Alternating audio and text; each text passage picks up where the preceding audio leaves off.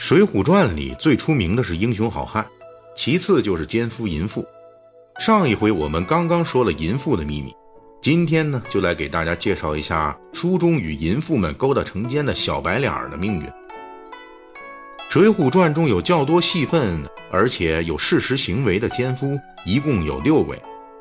按照戏份多少排列先后顺序，依次是潘金莲的奸夫西门庆，潘巧云的奸夫裴如海，宋江包养的外宅阎婆惜的奸夫张文远，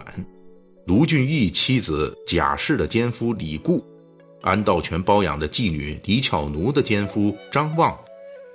以及120回本《水浒传》里奸臣蔡京的孙媳妇焦秀的奸夫王庆。从长相上来说，截江鬼张望是干劫道买卖的，管家李固的长相没有描写，其余4名奸夫都是长得颜值比较高的。书中的西门庆自称比不了古代著名美男子潘安，但是也算及格以上水平。和尚裴如海的嗓音不错，唱梵音勾引潘巧云算是个人特长。张文远长得中等身材，白净面皮，引得阎婆惜倒贴。王庆也是身材高大，皮肤很好，被焦秀一眼看中。这6人中只有截江鬼张望是靠钱勾的李巧奴，其余5人都是跟淫妇互相吸引勾搭成奸。从下场上来说，这6位奸夫中有5个人，也就是西门庆、裴如海、李固、张望和王庆，先后死于非命，死亡率高达 83%。 作为参考，梁山好汉108人在平定方腊之后还剩宋江等27人，公认为损失惨重，但是英雄好汉们的损失率也不过是 75%。可以这样说，奸夫是水浒传里死亡率排名非常靠前的职业。最奇怪的正是这一处安排，小白脸张文远既无战斗力也无钱财，竟然在做这一行死亡率高达80%以上的奸夫职业时，却是6大奸夫中唯一的一个没有被宋江干掉的。更奇怪的还在后面。我们之前的水浒细节解密系列曾经说过，水浒传大量取材于宋元时期的同类题材话本戏剧，包括武松杀西门庆、潘金莲的情节明显借鉴了元杂剧的类似剧情，而宋江杀阎婆惜这一节则不是作者施耐庵的借鉴，是货真价实从水浒传的重要源头之一大宋宣和仪式里面直接搬过来的。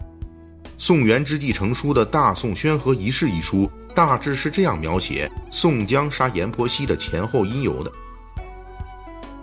晁盖等8个好汉抢劫了蔡太师的生日礼物，被官府追捕。当时担任郓城县押司官的宋江私自通风报信，掩护晁盖等人逃往水泊梁山。事后晁盖为了感谢宋江，派刘唐送金钗一对给宋江，此事没弄好，被宋江包养的娼妓阎婆惜知道了。后来宋江无意中撞见阎婆惜和小白脸吴伟勾搭成奸，捉奸在床的宋江怒发冲冠，一人给了1刀，把阎婆惜和吴伟给杀了。杀完人之后，宋江还豪情万丈地在杀人现场题写了4句打油诗：杀了阎婆惜，环中显姓名，要捉凶身者，梁山泊上寻。很明显，施耐庵在《水浒传》中完整借用了大宋宣和仪式这一段情节，连阎婆惜的名字都保留了，但是却把死鬼吴伟改成了幸存者张文远，唯一幸存的奸夫张文远也成为施耐庵的重要改动之一。这是为什么呢？这需要从施耐庵对宋江这个人物的塑造上说起。施耐庵在《水浒传》设定了一个江湖好汉的至高标准，那就是不近女色。在施耐庵那里，那些天天练功的不近女色的才是真好汉，而见到美女就腰松胯软的统统都没有出息。李逵曾经误以为宋江要泡名妓李师师，就大闹京城。在描写潘巧云初次亮相时，施耐庵就用上了形容吃人女妖怪的这首打油诗：28佳人体似酥，腰间仗剑斩渔夫，虽然不见人头落，暗里教君骨髓枯。这首诗后来在延续《水浒传》情节的《金瓶梅》中也出现过，字里行间充满了对女性把英雄好汉都给耽误埋没的这种愤恨。因此很多人说施耐庵骨子里是非常仇恨女性的，这种说法也不完全正确，因为施耐庵第一次把3位女将列入好汉的阵营，本身对很多女性也给予了同情和尊重，比如林冲的妻子、王进的母亲等等。但是施耐庵确实在推崇一种英雄不近女色的价值观，在这种价值观的驱使下，我们就能够理解为什么宋江不会杀张文远，因为宋江在施耐庵笔下不再是大宋宣和仪式里跟其他好汉一样水准的人，而是高出一筹的领袖，尤其是在遵守好汉道德方面必须是标杆。如果说好汉们不好女色，那宋江就应该跟女性彻底绝缘才好。别的好汉都可以杀奸夫，因为他们跟淫妇多少都有一些情感纠葛，被戴绿帽子之后必然要报复。当然了，武松除外，他是代替他那个跟潘金莲有情感纠葛的大哥武大郎下手的。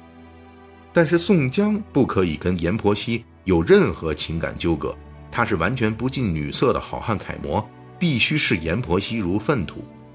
于是在施耐庵那里，这样一个顶天立地的宋江丝毫不在乎阎婆惜的好汉，他会为一个完全不在乎的女人去杀人吗？因此张文远绝不能杀，一旦杀了就说明宋江恼羞成怒了，就说明他还是在乎一点阎婆惜的。那这个山东呼保义及时雨108好汉的最高领袖，还怎么维持水浒传中绿林好汉的最高道德标准呢？关于施耐庵为什么会形成英雄好汉不近女色这种价值观，历来的说法很多，比如说施耐庵身处元末农民战争，乱世中人命贱如草芥，妇女更是成为货物随意抢夺，这种乱世中女性地位的低下严重影响了施耐庵的价值判断。还有人说施耐庵深受儒家某些糟粕的影响，认为女性是男性的附属品，因此男性应该只把女性当作传宗接代的工具，不能讲感情。又有人说是施耐庵深受古代封建社会红颜祸水的思想影响等等。当然也还有其他的解释，比如说施耐庵自己在水浒传第20回钱婆醉打唐牛，宋江怒杀阎婆惜中写下了这么一段话：看官听说原来这色最是怕人，若是他有心恋你时，身上便有刀剑水火也拦他不住，他也不怕；若是他无心恋你时，你便身坐在金银堆里，他也不睬你。这段话写的感触极深，能说出这样伤心失望话语的人，倒很像是一个被女性深深伤害过，完全手足无措，不知该如何与女性打交道的痴汉子。